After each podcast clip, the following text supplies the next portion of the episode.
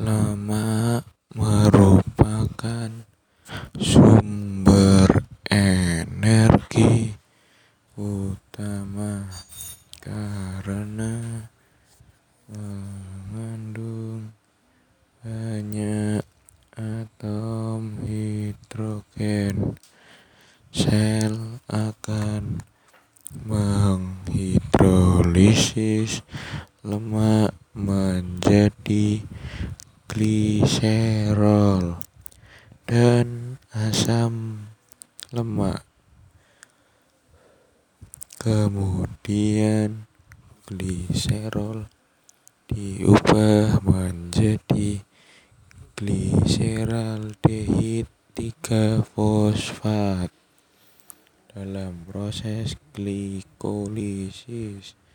Adapun asam amino akan dipecah menjadi dua bagian karbon yang akan masuk ke dalam dua kali lebih banyak.